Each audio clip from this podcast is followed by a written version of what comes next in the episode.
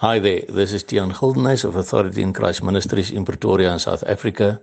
It is Wednesday, the 7th of October 2020, and the verses that the Lord laid upon my heart to share with you all today come from Psalm 23, the well known Psalm 23, but specifically verses 3 and 4 that read as follows He, that is the Lord, restoreth my soul.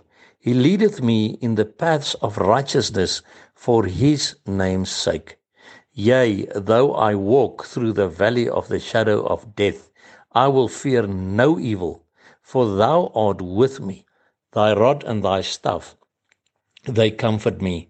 We are presently traveling throughout South Africa for ministry, and wherever we stop and eat and rest, I can hear people being angry, being afraid of the things happening in the world around us, being uh, aggressive regarding the things happening in our country and also in other countries. And the Lord just put this on my heart to say, but remember, my child, well, no matter the circumstances, I restore your soul. I quicken your spirit. So I must get my power from the Lord Himself only, because He restoreth my soul. He is my shepherd. And remember, my soul is my will, my intellect, and my emotions. So if my emotions want to run away with me with aggressiveness or with fear or with heaviness or even with depression, I must go to the Lord and ask Him to restore my soul, my emotions. And then He will be there for me. He will lead me in the paths of righteousness. Righteousness is God's way of doing things. I also have a YouTube video on what is righteousness all about if you want to watch that. But if I walk in the paths of righteousness, God's way of doing things, it is for His name's sake, because then God's name is glorified in my life. People will look at me and say, But I can see God in you. I can see you are walking the walk with Jesus.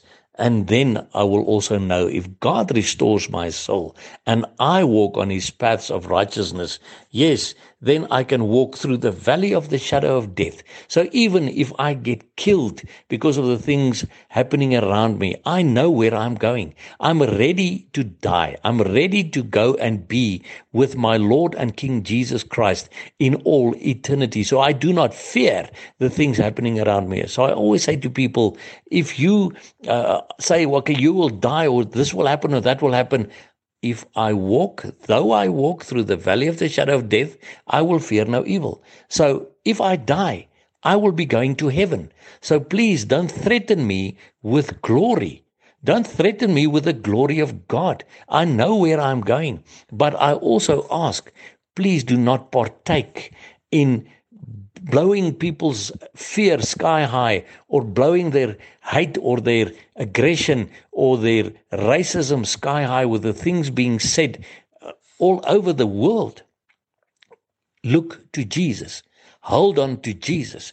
Cling to Jesus. He is the only answer. And He is the only one that can lead us in the paths of righteousness. He is the only one that takes away my fear and I do not have to be like the world because He is the good shepherd. His rod and His staff, they comfort me. And I really pray that the Lord Jesus will pick you up with this word, that He will encourage you, that the Holy Spirit will help you to stand up and not be partakers of all the fear being Uh, told around and sent around with videos and, and voicemails and all these kind of things. Hold on to Jesus. His coming is very close at hand. My brother and sister, we keep on calling out Maranatha, come, Lord Jesus.